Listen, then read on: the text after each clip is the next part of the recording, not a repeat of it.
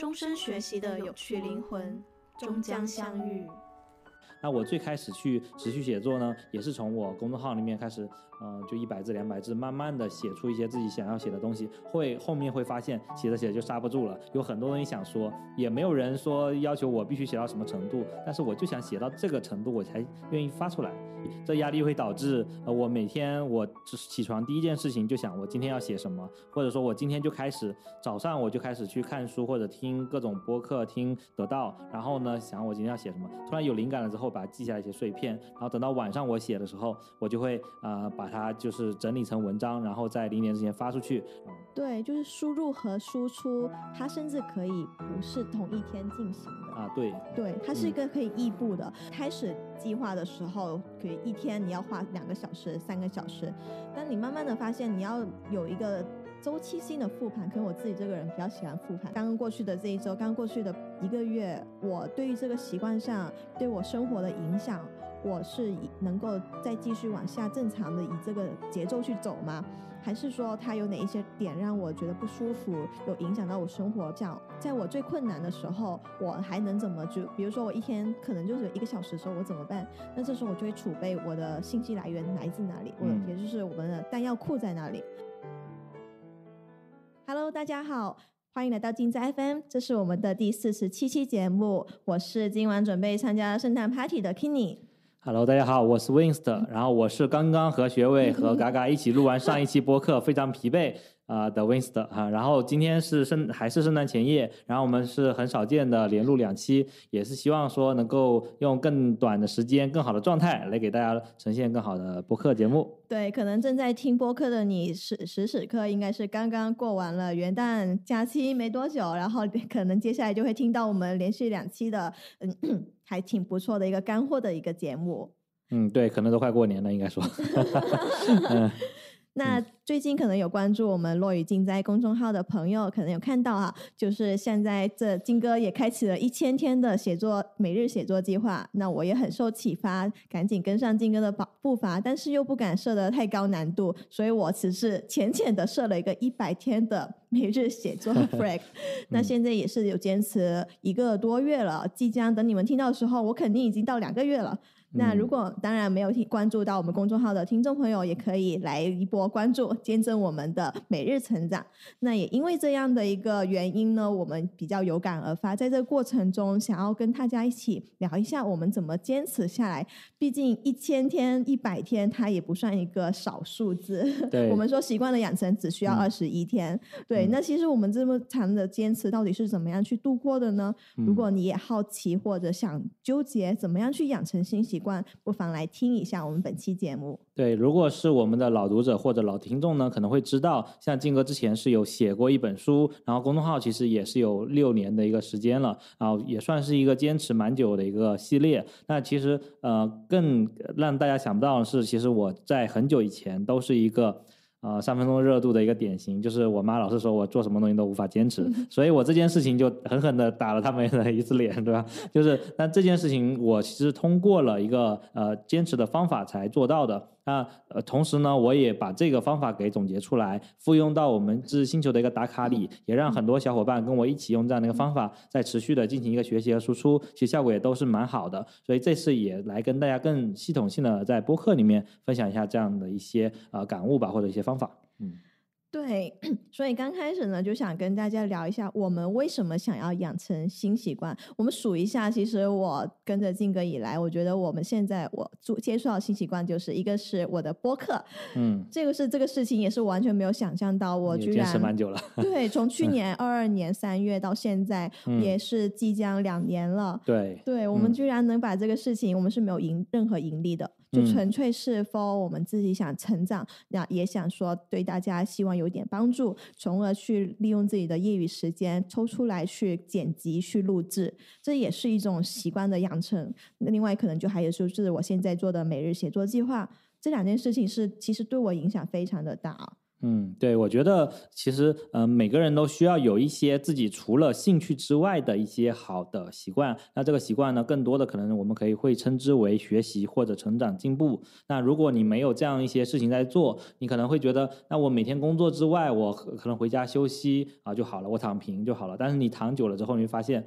嗯、你会觉得很焦虑。那别人为什么都在做一些呃成长的事情，或者说有进步？那我过了那么多年，好像跟他相比，似乎好像有些地方不如他了。那我是不是也应该卷起来？对，那如果你有这样想的卷的办想有卷的想法呢，我觉得是可以考虑说改变自己一些习惯。我觉得并不需要把自己的全身心都一定是投入到啊、学习上，那会觉得特别累。那我觉得，但至少是可以啊、通过改变这一些微小习惯，让自己的学习从日常开始养成一点点的，这样有变化就 OK 了。嗯，对，哪怕你说让自己保持一天喝八杯水，这个对自己身体健康的一个习惯，那也是一个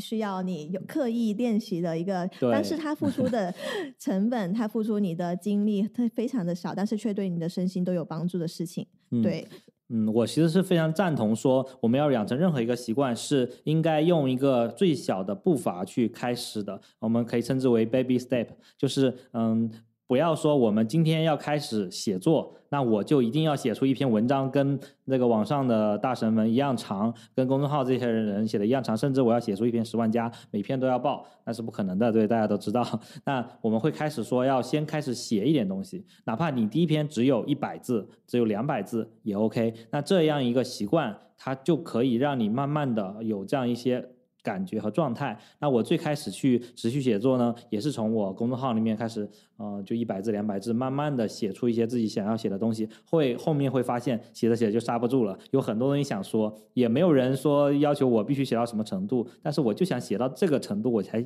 愿意发出来啊。然后养成了习惯，我说我自己啊，对，其实后面会提到说我们我自己给自己立了一个 flag，它是一个。呃，一千天的持续写作。首先，我觉得这个 flag 非常的讲究哈，也不是我首先发明的。呃，但是呢，这个 flag 它讲究在哪儿？第一个是时间足够的长，你不会觉得你某一天就不干了，因为这时间实在是太久了。呃，讲过去一千天，算过来也有大概有快三年的时间啊、你从前面的这一两天根本就看遥遥无期。另外一个是它是持续的。是每天是不间断的啊，这点是非常厉害的哈。就是如果这个习惯它是嗯，是比如说每周一次，你会发现基本上啊，每周一次就会变成从周一开始，呃，慢慢会变成下周的就周二，下周的周三，然后就会变成周日，周日晚上最后一刻，到后面说要不这周我就不更新了嘛，两周来来一次，就会很容易的去改变这样一个习惯，因为它监督的这个时间太长了，会导致你变成一个长周期的事情。那如果这是一个短周期的，每天一次的话，很好的去验证，你知道一定要在当天的零点之前，你要把这件事情给做完，打个卡啊。所以后面也会有很多别的东西给大家分享，说怎么样去监督啊。我就先嗯，刹一下，刹一下车。呃快说完了。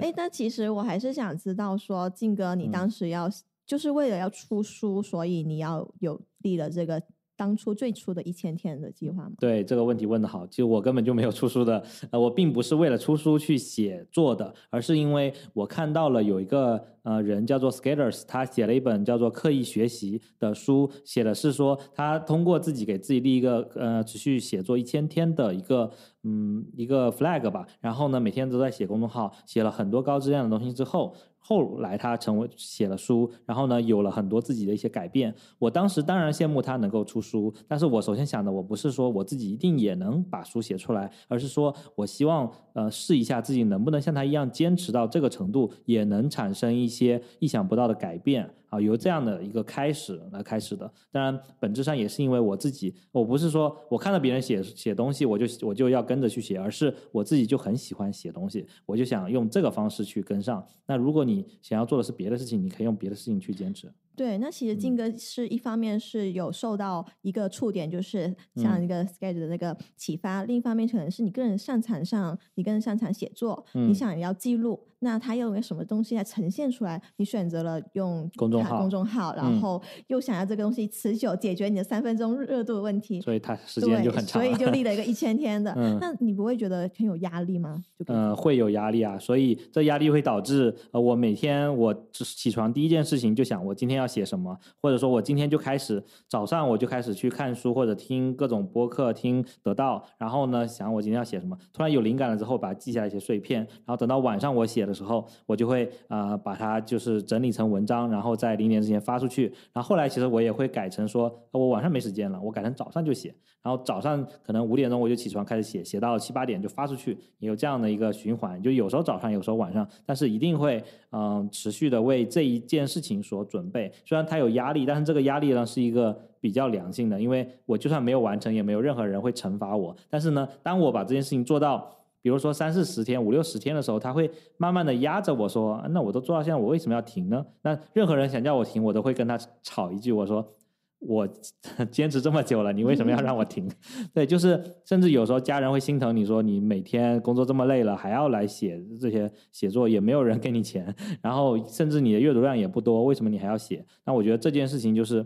嗯，有一个正反馈加上自己能够持续积累的东西，是一个很不容易的改变吧。嗯，对，我觉得我现在阶段就处于进个早期这一千天的时候，但我又不敢立个。一千天，所以我立了一百天。但我的想法是，呃，先把自己的精力，因为我没有静哥那么的，自从工作以后，我没有静哥那么自律，我没有像以前读书的状态下，就是在学生的时候那么的自律的一直在看书，一直在保持输入。我也会看东西，但是我现在看东西就会很零散，我不是很体系化。对，因为。实在是觉得工作太累了，对，会有这样的，对，因为其 实看书学习这个事情，它是需要自驱力的，它不像一些娱乐活动那种，你说你你刷一下抖音啊，这种碎片化时间去刷抖音，其实它给予你的是，你可以不用过脑，你就看了这些东西，快乐一下就够了。但是读书和呃看文章，这是需要你去看进去，然后你还想有点收获，你得写出来，它才能成为一个闭环，对你的帮助，对你的思考思维有成长。那基于这个点，所以我才说想说又跟一下跟上一下脚步，对，把自己的碎片时间挤一点出来。但我也会遇到一些问题，比如说我前面的时候花的时间太多了，嗯，就像金哥，我刚为什么会说有压力这个事情呢？嗯因为我一天下来，如果我们挤出来的碎片时间，相当于如果我们早上呃加班，呃就早早上上班之后，然后到。一直到晚上八九点再下班，九点下班还写这个？对，还写这个。我两个小时，我最初花三个小时。嗯，对，那我的时间全都在读书上面，而且我当时是在睡前的那一刻，我还在做的事情，我精神极度紧绷。嗯。那啊，对，然后那时候晚上也睡不好觉，因为很焦虑，就陷入了 一个。我在想，这个习惯对我来说是不是好的呢？当然，它从结果来上肯定是对自己的成长有帮助，但是却像静哥刚刚说到，就家人会担心，包括我，可能我朋友也会担心，我室友会担心你这么辛苦的去写东西，那你的呃娱乐时间，那你也没有休息好，也没有娱乐时间了，这个付出值得吗？嗯。对，所以这件事情是需要大家去平衡的，就是，嗯，我们首先需要知道我们做这件事情的目的是什么。就，所以我还想回到最开始学伟提的这个问题啊，为什么想养成新习惯？我们不能忽略我们的目标去谈行动。那就是耍流氓啊！就是你确实是想做出某些改变，那这个改变是你足够痛的。比如说，我们觉得，像我当时为什么要开始持续写作呢？我就觉得说，我都已经一个工作五六年的人了，可能还哦对，那时候还六七年了啊，就是呃，都还是对于设计专业的的钻研还不够，有很多的理论知识都不知道。那我需要花很多时间去读这些书本，嗯，但是我。没有一个压力让我去做。那我看到 Scalers 的故事之后呢，就会发现其实可以用他所说的呃输出倒逼输入的方式啊。所谓的输出倒逼输入呢，就是你对外要求呃说承诺你一定会持续的输出东西，然后呢同时去呃反逼着你不停的去输入东西，就是去看东西才会。比如说你要每天写的东西，你就必须每天看很多，你才能写出来嘛。那这就是输出和输入的关系。那用这样一个方法，让我能够在这一千天里面学到足够多的知识，变成一个更专业的人。那实际上我实用了这这样一个方法，做了这么两三年之后呢，确实发现，其实甚至不用一千天，我只需要一两百天的时间，就已经。把我之前没有看过的设计书我全看完了，而且写了各种各样的笔记。同时，大家也都认识了我，知道我有这样一个持续写作的习惯，然后觉得写的东西还不错，而且有很多他们也学到了很多东西。那我觉得这就是一个很好的改变。所以，呃，我觉得输出，呃。输出倒闭输入是一个很好的方式。如果说你很想去在某方面去提高，那一定要想办法啊，去比如说对外立一个 flag，然后呢，呃，持续输入给别人看，让别人来监督你啊。同时用这样的一个时间呢，不停的去呃输入东西，让你有成长，然后再输出给外部，这样一个方式来成长啊。先想清楚你为什么要做这件事情是很重要的。对，就是像静哥，其实最初的时候，他并不是说目标我要出书，嗯，呃，去呃写东西，反而这样可能会让你更有压力。当初，对我觉得先立了一个书的 flag，对，然后 结果呢，你就一一路上希望自己的东西有质量，然后一直往前冲。对，压力可能会过大了。对，就是你从刚开始一个新手写作的人，变成说你马上就要写书，我想说，我这本书到底要写什么？你开始会陷入到无限细节的焦虑上。那你的。你的这个关注点要挪回，说我今天要写什么？我要写，我首先第一步是我要先写出东西来，我写出东西来，我要发在公众号上。然后呢，第二天我要继续写，第三天我要写什么？我要写什么东西更专业一点？我现在要学什么？就慢慢的调整成变成你今天要做什么？你每天只关注当下要做的东西，就比较容易坚持下去。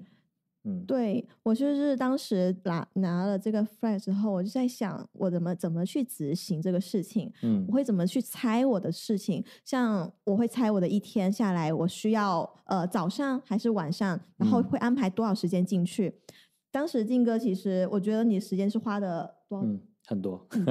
对，完全不比你少。我 我甚至我要提前储备一天的量，所以我一天可能要花五六个小时去写两天的内容。啊，就是我就说嘛，我现在手指都腱鞘炎了。对，就是我除了工作的这可能八九个小时之外，还花了五六个小时在做这件事情。所以我除了睡觉，全部都在电脑前。嗯，算是投入的精力真的是非常多的。嗯，所以他的工作量真的不低。嗯，是的，所以我最初接受这个嗯目标的时候，接受这个计划的时候，我在想，在我最困难的时候，我还能怎么就？比如说我一天可能就是一个小时的时候，我怎么办？那这时候我就会储备我的信息来源来自哪里，我也就是我们的弹药库在哪里。嗯。那我就会想，我的新我的东西的产出是可以由新知识和旧知识构成的，因为我们一直以来都有看东西，都有我们也有储备啊。对，所以我们会有旧知识的沉淀。那这个旧知识继续去，呃，在现在我们又拿出来回看的时候，就是有一种时看时新的感觉。可能当时的思考结合你当时的经历，跟你现在的经历再去看的时候，它又会。有另外的一个新的启发，那这个时候其实它也是对你来说是一个另一方面的一个新的成长，它的投入成本其实是嗯相对低一点的，因为它是一个对我来说曾经已有的知识，嗯，但如果是新知识的话，它需要投入的时间会更多。嗯，也会花费更多，所以这回到一个问题。之前我们群里可能有人说，呃，为笔记而看书不利于吸收，又或者说，本来看书这个事情是需要花你更多的精力去吸收，你才能够理解它作者的含义。如果很速读的把其中的东西摘出来，那其实对你的成长帮助又不大。对，会不会变成一种形式？对，就会变成一个纯粹的一个搬运工具。嗯，所以从从这个观点上来说啊，确实是我非常认同说，不要为了做笔记而读书。我们做笔记呢，其实是为了说，把我们这书里面觉得很好的东西，重新更吸收、更有效的去记住才去写的，而不是说我要把这些好东西一比一的直接 copy 过来写出来发给别人。那这个东西呢，呃，有我最近学到一个词啊，叫做美化智商，就是。你变，你把别人的东西变成你的了，甚至之前我在最开始去写公众号的时候，也有同学说，直接从我这里去转载，就变成他每天也更新我更新的东西，好像他在写一样。那这样就变成了说，其实这个东西不是你的，你却用来坚持做呃你本来想做的事情，就其实没有达到你自己的目的。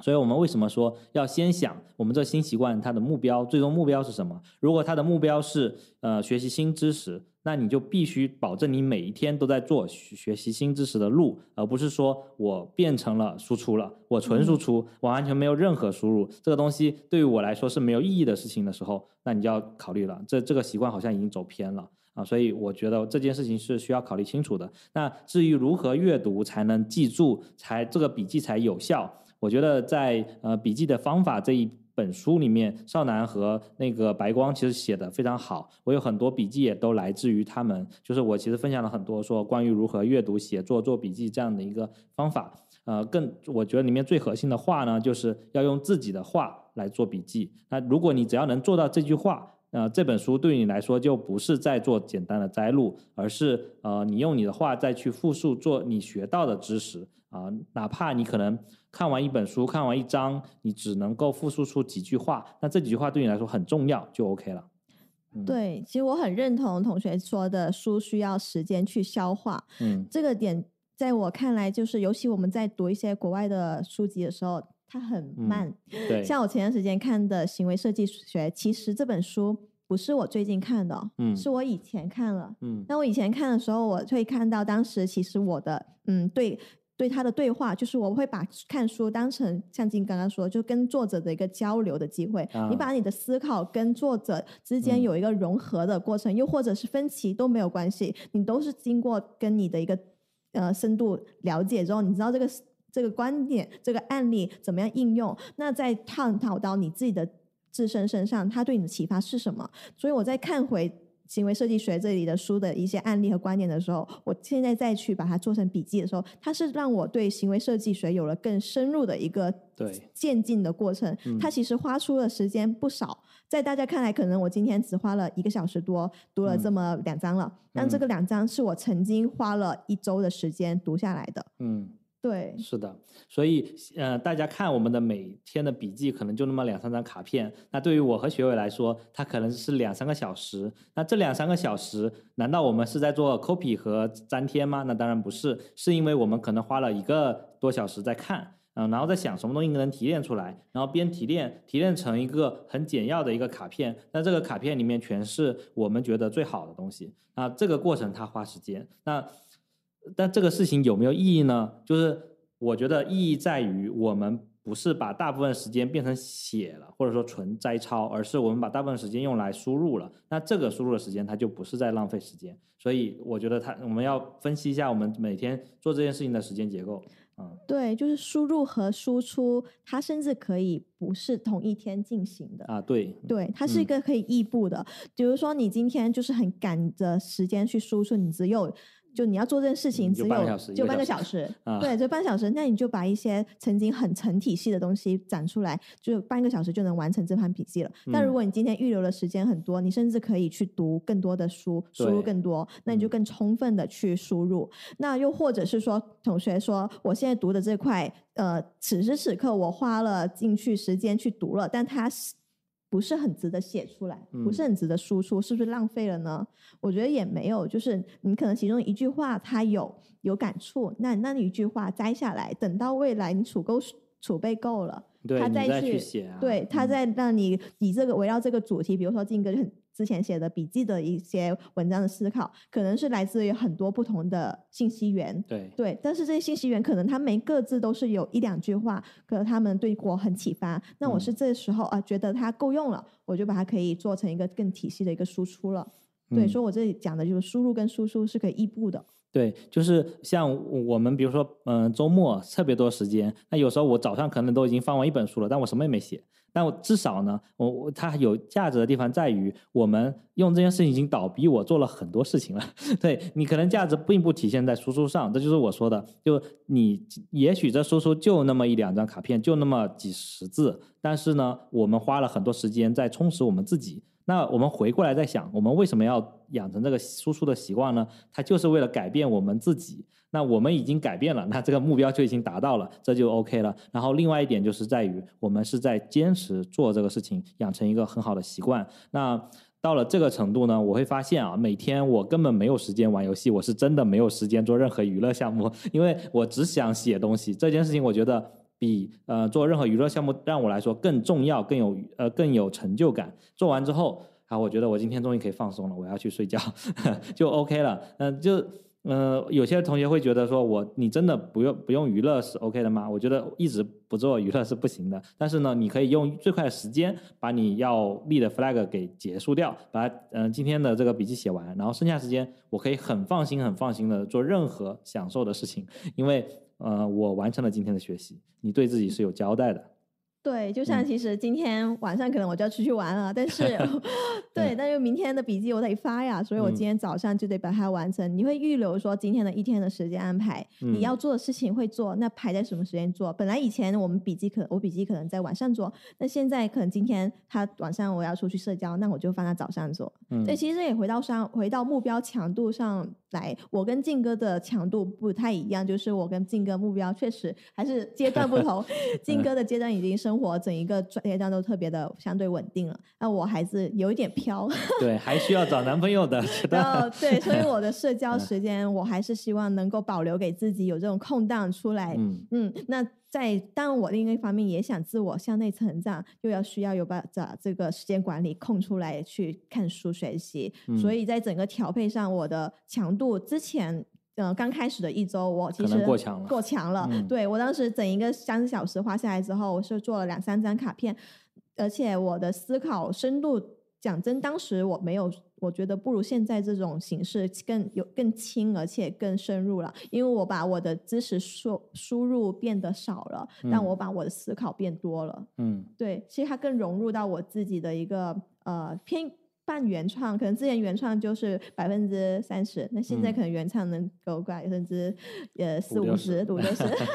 不敢说五六十，还在 还在积攒当中。嗯，对。但是如果说变得更原创之后，花的时间也会少一点。嗯，对，对我觉得这其实是一个好事，就是我们知道自己的目的是什么，我们在中间可以很好的去调整我们的行动，而不是说我我之前立了某一个 flag，我就一定要按照原来的那个呃最开始第一天的那个投入成本一直持续下去，这是不用的，而是我们要想清楚，嗯，我们这个东西的目的啊和我们的行为是需要去匹配的。时刻都可以调整。对，就计划不是死的。你可能开始计划的时候，可以一天你要花两个小时、三个小时，但你慢慢的发现，你要有一个周期性的复盘。可能我自己这个人比较喜欢复盘，我就会是个好习惯。对我就会 回想说，哎，刚刚过去的这一周，刚过去的一个月，我对于这个习惯上对我生活的影响，我是能够再继续往下正常的以这个节奏去走吗？还是说他有哪一些点让我觉得不舒服，有影响到我生活？比如之前说的有影响到我睡眠，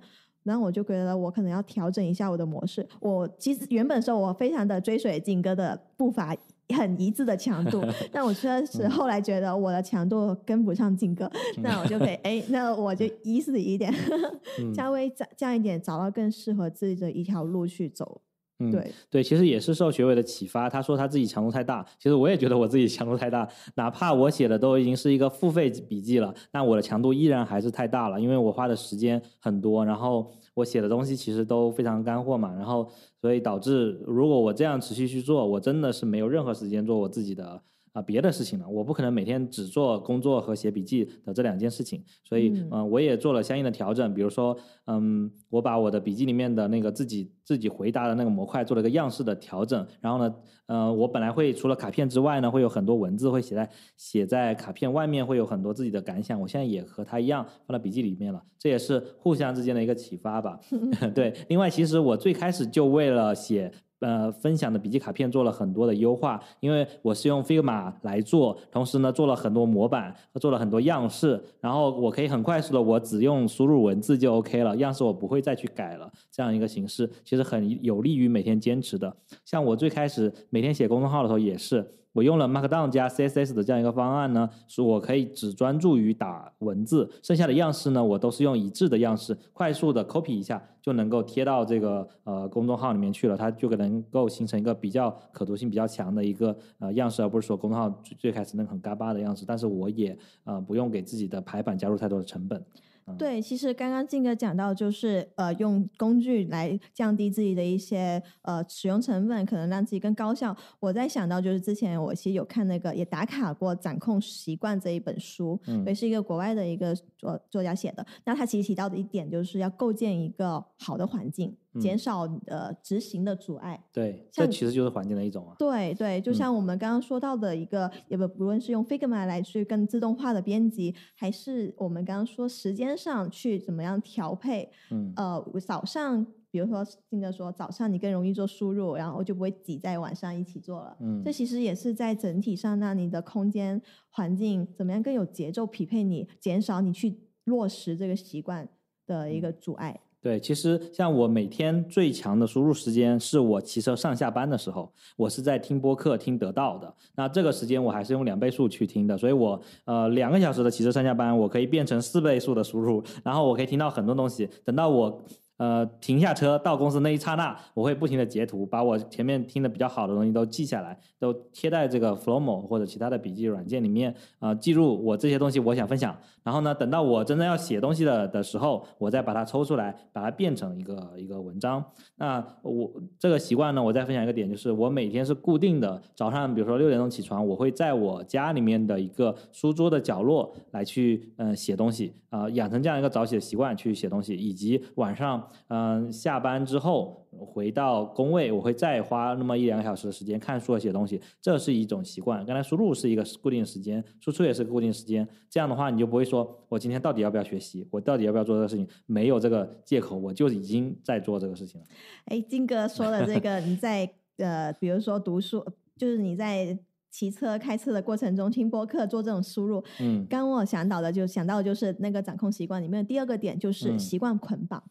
你让一个旧的习惯去捆绑一个新的习惯，这样对形成一个模式，更容易让你去完成它。就像我去骑车，我就知道我骑车过程中我要听播客，哎，播嗯客的时候其实就是自然的输入。我刚刚早上起完床，我就知道起完床之后我要看呃嗯两页的书，就起床跟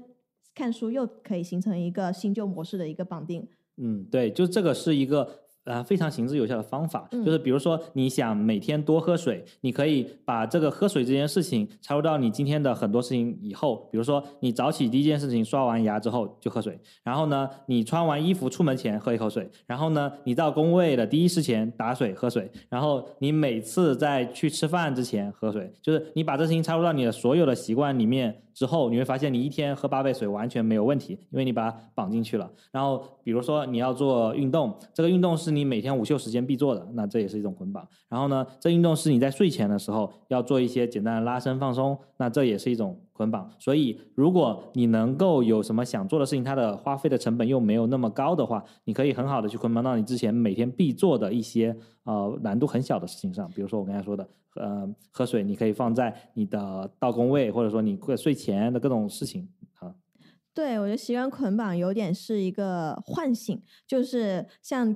刚刚我有有想到，就是比如我去洗澡之前，我一定要先把衣服丢洗衣机，把洗衣机滚起来，嗯，这其实就是一个很 自然的，我并不嗯。需要说很辛苦，我要有毅力才能已经形成行为模式了。嗯对对对，是一个旧旧习惯来去跟我的新习惯形成一个联合，嗯，在我最就一个模式这样，我在我做什么东西之前，我要先做我什么事情？对，先做我一个什么样的新习惯，嗯是这样一个先后的顺序。对，旧的习惯是不需要经过大脑的，但是呢，你要养成新习惯的时候，你要先列出来，你到底要做什么事情，再把它插进去，然后有意识的先呃强行的介入到这个旧习惯里面去，加入到一个新的事情，然后慢慢的它就变成新习惯了。是嗯这个是一种方式。我还刚才想到一个，有没有可能还一种时间捆绑呢？嗯，就像我说，现在我会周五的时候去练瑜伽，因为嗯周五的时候他才有那个瑜伽课，呃，对应的瑜伽课。就我觉得也是可以的呀。对，其实是一个嗯时间捆绑。我想起来，哎、嗯周五了耶！我想起来，我上周、上上周都去了，那这一周他也要，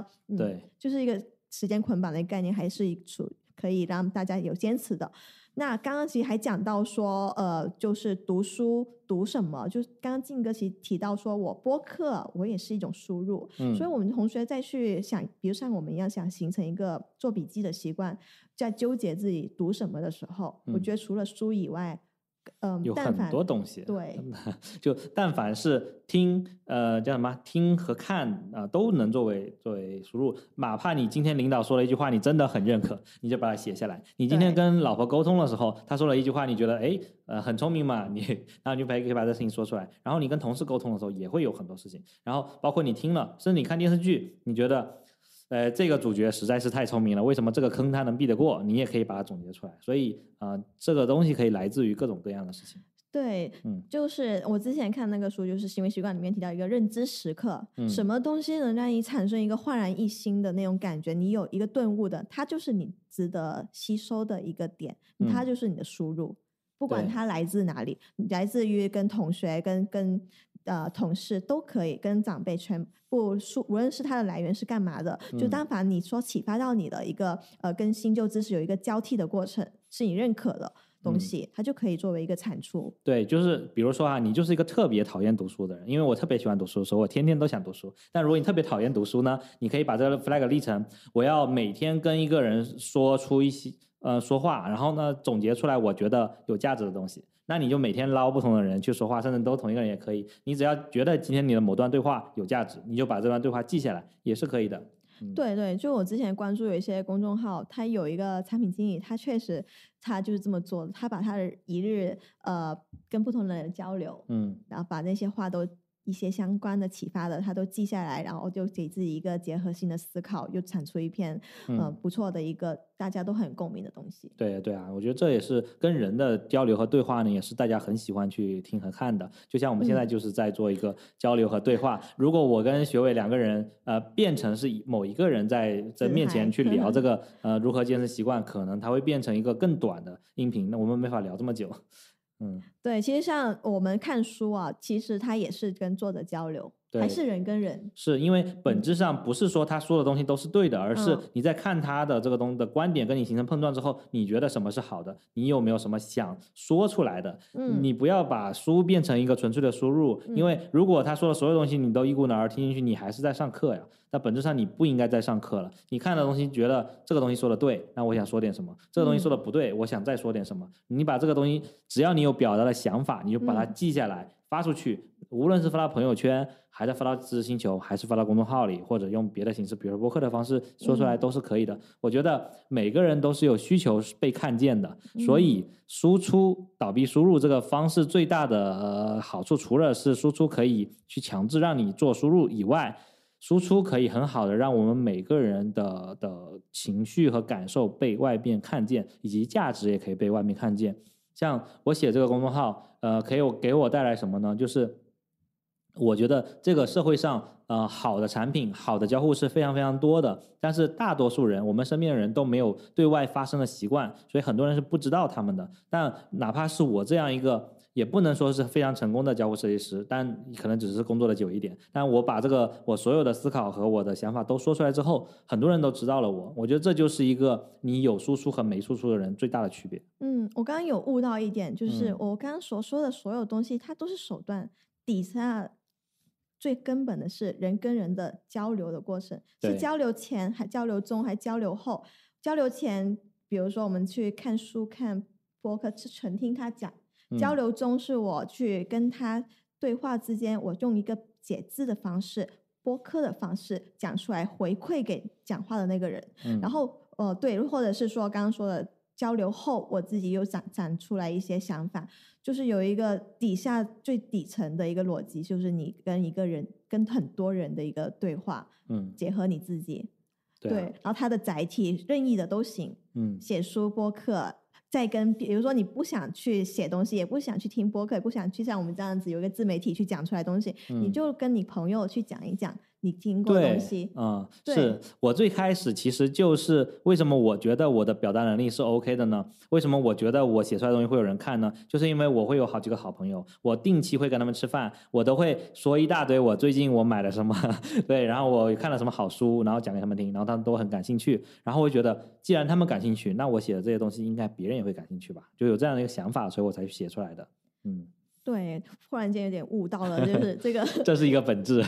对，嗯所以也也就不会再纠结说我们该选什么东西来读，什么东西才值得读。嗯，我觉得任何东西你都可以去读，对对对，都可以去看。嗯嗯，那其实再回归到说执行的这个点，呃，我们刚刚其实讲到的，可能说很多都是怎么去落实，那落实过程中又很难坚持，怎么时候怎么办呢？嗯就提供一些奖励。对，是的，可以有奖励。就比如说啊，我我说个现实的，就是我本来呃写公众号，你只要有人看，这是第一种奖励，就是你本来发出去是只有那么几个阅读的，只有你好朋友真的你发了之后他才看。另外就变成说你每天发出去，自然有一两百个人在那看，然后这是一种奖励。另外一个是有人评论了，有人跟你去互动了，这也是一种奖励。你每天看着这个你的粉丝增长，有阅读量增长都是奖励。这是我最开始写公众号的时候很坚持的一个事情。那像我最近写的这个笔记卡片呢，我自己觉得特别有价值，但是呢，由于公众号阅读量下降了，导致每天就那么两三百人阅读。我不开心，因为它的这个激励已经不够了啊、那我觉得这么好的东西，我可以用更好的方式呈现，所以我开始用墨文笔记，因为墨文便签它是可以去做一层收费专栏的，我就把它变成了一个收费的笔记。然后我会发现，哪怕我收费了，还是有那么呃一两百人他会看，他愿意付费来看，那我就又有更大的激励了，因为这个这些嗯订阅我笔记的人，就让我会有更大的动力去坚持完成这个计划，因为他们已经先付钱了，我不写完我也对不起他们。对，另外一种呢是。他们给了很多零用钱给我，哈、我赚了这么呃这么几千块钱吧订阅的钱，然后呢让我可以有零花钱去买一些我想买的东西。啊、就静嫂刚刚给我批了这个预算，对，所以我就很有动力去完成。静嫂也是因为看到我真的花了很多很多时间写这些东西，真的很呃很刻苦很努力吧，就很累，然后所以他才会愿意去批，所以他我的价值他也能看到，大家也能看到，我觉得这就是一种啊、奖励，嗯。对，刚刚静哥其实讲到的奖励是更多是我做这事情之后，呃，外面怎么去辅助到我。然后我自己，因为我还没有达到能够 付费内容的一个水平，我自认为是，所以我是嗯，更多是尝试从内在自己怎么改给自己的一个计划形成一个阶段性奖励。不过我会觉得说，当我达到六十天，哎，我好不容易我没有试尝试过长期输出这么久，那达到六十天的时候，我要给自己买个礼物。嗯，对，我买达达到真达到一百，那怎么也变成外部奖励了？呢？我给我自己。啊，那也行吧。但不是，你看 尽早给你，还是土特给你，那也是外部帮他们可以辅助。但是我是嗯自己给自己，因为像有些同学可能像嗯一些呃。也不说是 i 人吧，就是嗯比较、比较自己呃成长的那种，没有要跟外面的人一互动的起互动嗯的那种，是就像你要养成呃健身啊，也是你自我成长，不会说谁看到你健身健得那么好，给你一嗯。个、一顿大好吃的，不是这样的，可能是说你一个习惯是跟你个人更强相关的时候，嗯。我的驱动力可能在于我们可以阶段性的主动给自己一些反馈的奖励，嗯，渐进式的。就让你的中间的节点和你最终的终点都是一个很美好的东西。对，那其实我当然也想补充一下，就是，嗯，我们说的是外部奖励是很可见的，我觉得包括你自己给自己的奖励也还能算是外部奖励。呃，真正内在奖励是我们跟内部动机相关的。那内部动机呢，所有都是说我自己喜悦，我自己成长，我自己开心，或者就是类似这样的东西。其实我们在做这件事情的过程中是能够获得的。啊、当然你是你人都是需要被看见，我刚才也说了，就是嗯所以你要只要能够在外部有一些反馈，那肯定是更好的。所以你还是要在做这件事情感觉到自己的乐趣。对我刚刚其实想到一个就是案例，就是也是来自于前段时间看行为设计学里面，他说一个错误的立 flag 方式是什么呢？他会说一句话叫做“我要在两个月内减十斤”，嗯，这其实不是个是的，不是一个好的。为什么这么嗯说呢？因为这个目标它没有让你看到美好，啊，对他是这个角度。对他这个换了一个角度，我觉得很启发，就是嗯嗯，比如说他换句话说，我要两个月后穿上我那条很紧身的裙子，啊，嗯，对我要让我能，想象是美好我要让我能嗯穿得上它，就是嗯设计一个终极的目标，是让你看到这个终点实现之后，你是一个很快乐的一个，有一点带着期待嗯的去完成这个事情，会让你这个过程中更舒服。嗯，嗯对。那其实我觉得还有一点重要，就是你这个 flag 必须可见。就是我们一千天的这个持续写作呢，每天都是可见的，所有人都可监督。这件事情比你闷头两个月之后突然啊，我觉得大大家都会忘记你曾经立了这个 flag，除了你自己。那除非你跟别人答应说，这个两个月，如果说我没有能够减二十斤或者穿上这条裤子，我要给你五百块，那别人可能也许会记得，那可大概率可能会记得吧。但如果你不是这样说的，大部分人会忘记你的这个 flag。这个既然不利于外部监督，那它也不利于呃你去被别人惩罚，无论是被你自己惩罚还是被别人惩罚。所以，我我觉得立的这些 flag 最最容易让我们不容易坚持的人坚持的方式就是每天都可见。嗯，所以这是我为什么现在非常推崇日更或者说每日坚持的一个方式，因为它是所有人能够立刻发现的，而且你基本上没有借口说啊，我今天我说了是每天，你突然变成两天一次，那说不过去。然后你说了是每周，那有可能说大家都已经忘了你你上周到底更新没更新，那就就不好坚持嘛。对，就是金哥刚刚这个真的非常契合 我看的书完全 完全脉中的点，就是契合有一个点，他就讲到就是契约连接，要让大家一起来见证你的成长。对，就像我跟金哥这时候的一个打卡，我就如果我自己跟自己呃写的话，其实我是坚持不了每天都能做出来，但是因为。呃，就算我自己发给我自己自媒体，不是跟静哥的一个打赌协议，我也会 很容易断。但是因为跟静哥的是一个联榜的那种，每天要一起每天要发，所以我觉得再累再困，我也会哎，要要做完这个事情，要做这个事情。我觉得让越多的人知道，一起去 push，也会帮助你去更坚持这个事情。我觉得这个点，嗯，这个原则是。所有的原则里面最容易，对，最最关键 可以让你坚持的，很强烈，就是嗯，所以我为什么我们星球里面有很多学习小队呢？我就用这个方式呢，就是每个小队人们，只要你们今天没有打卡，你就需要给其他人发红包，这件事情就很好的 push 你自己做这些事情了。啊，对，我觉得学伟是一个对自己要求其实是很强的，但是他要被别人看见。如果他立了这 flag，没有人知道，那我觉得他有可能就不做了。但是呢，既只要你知道了，啊，那他一定会做到的。我觉得这点还是做的非常好的。那我们刚才再补充一下，就是养成习惯，其实还有一个点叫做拆解难度啊，就是先完成再完美。意思是说，我们一定要。把这件事情变得比较容易完成，比如说我今天能够写出来就 OK 了。我可能刚开始，我最后的目标可能是我每天要写一篇两千字的文章，但是呢，我今天先写一百字，我明天再写一百字，我慢慢的，我觉得我写的多了，我再变成两百字，就慢慢的变长、变长、变长。啊，刚开始我是我的读书笔记是纯摘抄的，慢慢变成我可以写一点感想，慢慢变全部都是我自己写的东西。这是一个递进性的，你不要说一口气我就要跟别人一模一样，我就按他他这个节奏走。就像学伟刚才说的。他按照我那个方式写笔记，他发现时间难度很大，所以他才往回调整。我觉得能够调整就已经很好了。但有些人可能刚开始发现这样很难，他就已经放弃了。所以一定要把自己的这个难度做得足够低，足够好坚持啊。所以我为什么写笔记的时候，我在最开始就已经建一个模板呢？除了设计师的偏执以外，其实它就是在磨刀不误砍柴工的降低了我的很多的嗯操作门槛。对，就是要你要不断的尝试你适合什么样的强度。虽然说万事开头难，如果你一开始立的东西，嗯，可以很难，那你试一下，挑战了一下也行。但是你就是想要回过来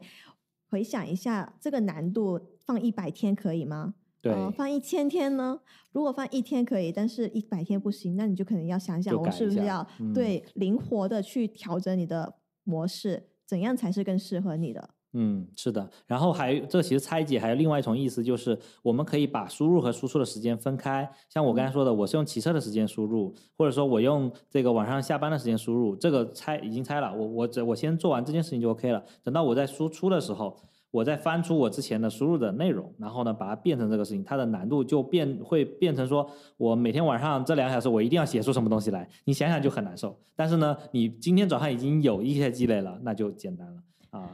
对，对，就不能说你一定要一口气吃成个胖子，每天也是如此，每就是你长期的习惯来讲也是如此。是的，所以总结一下，刚刚其实我们讲到怎么去坚持一个新的习惯，怎么去执行。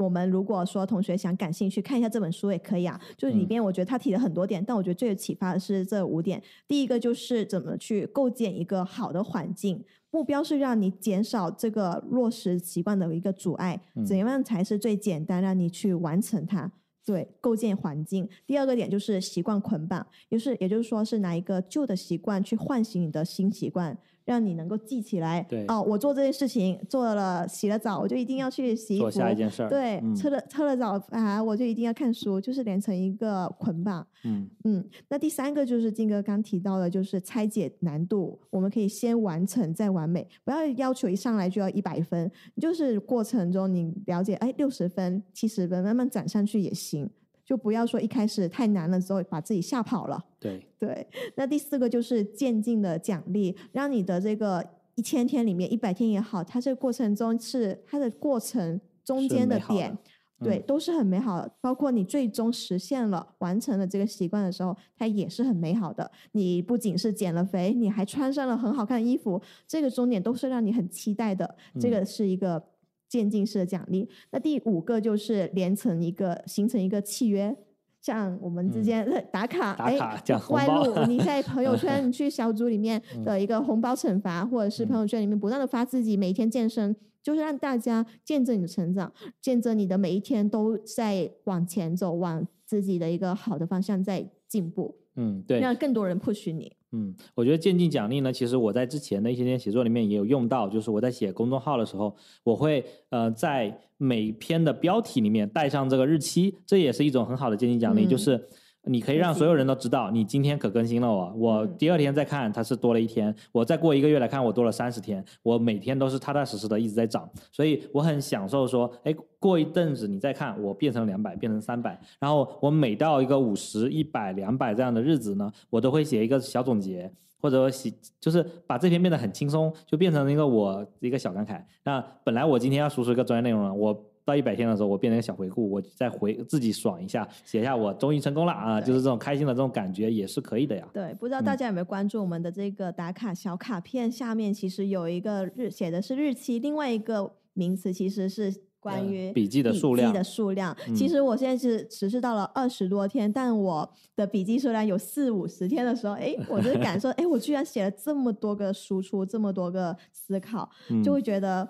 一路走来我都坚持了这么久了，对，像我很有成就感。对，像我 现在是五十五天，今天第五十六天，已嗯经有一百多六十多张卡片了，也我感觉非常的有意思。而且这些卡片我在 Figma 里面一看，非常非常多，学姐现在能看到，很吓人。但是我觉得每一张都是我的宝贝啊，就是这种感觉是让你很有成就感的。就是我觉得每个人都是有被第一个是有被看见的需求，另外一个是有创造的能力，同时自己在创造东西的时候是很很享受的，因为这个东西是你的，不是别人的，是你自己亲手做出来的。只要哪只要有哪怕有多余一个人的认可，觉得你这东西好，你就很开心。所以我很鼓励大家多做一些输出的尝试，不要觉得你写的东西没有价值，你只要去输出，总有人觉得你看了这东西是好的。嗯对，也类似于当你到一个年末想回望自己的一年的时候，哎，你拿出来我有这么多的一个产出的时候，会嗯很有这种满满的一个成就感对，就觉得哎，我每一天原来嗯都过得很充实，有迹可循的感觉。对对，如果对下一期如果有机会给大家也分享一下我们的年末总结的这个主嗯题，来聊一下说今年下过下来有哪些关键词，像去年我们有有这样一期播客，今嗯年看看大家的一个感想感悟会不会也有一些不同？对我们 几个人可以再给大家做个小复盘。我也准备开始写公众嗯号的过去一年的总结。其实每年我都会写自己的 OKR，个人对 OKR。对，因为总是有人说一年过去了，也过得好快时间，但时间都去哪了呢？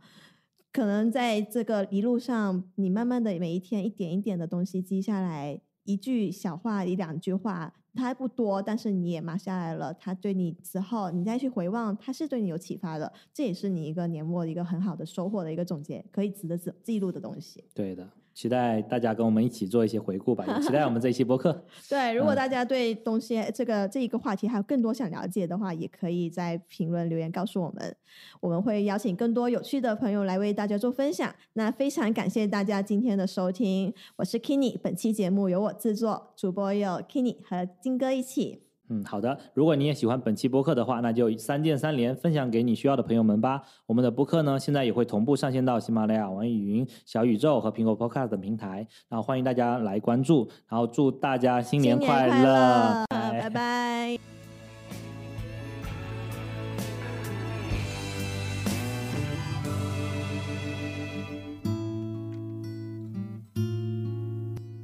我们是聊设计，聊生活，聊科技的进站 FM，关注我们，终身学习的有趣灵魂，终将相遇。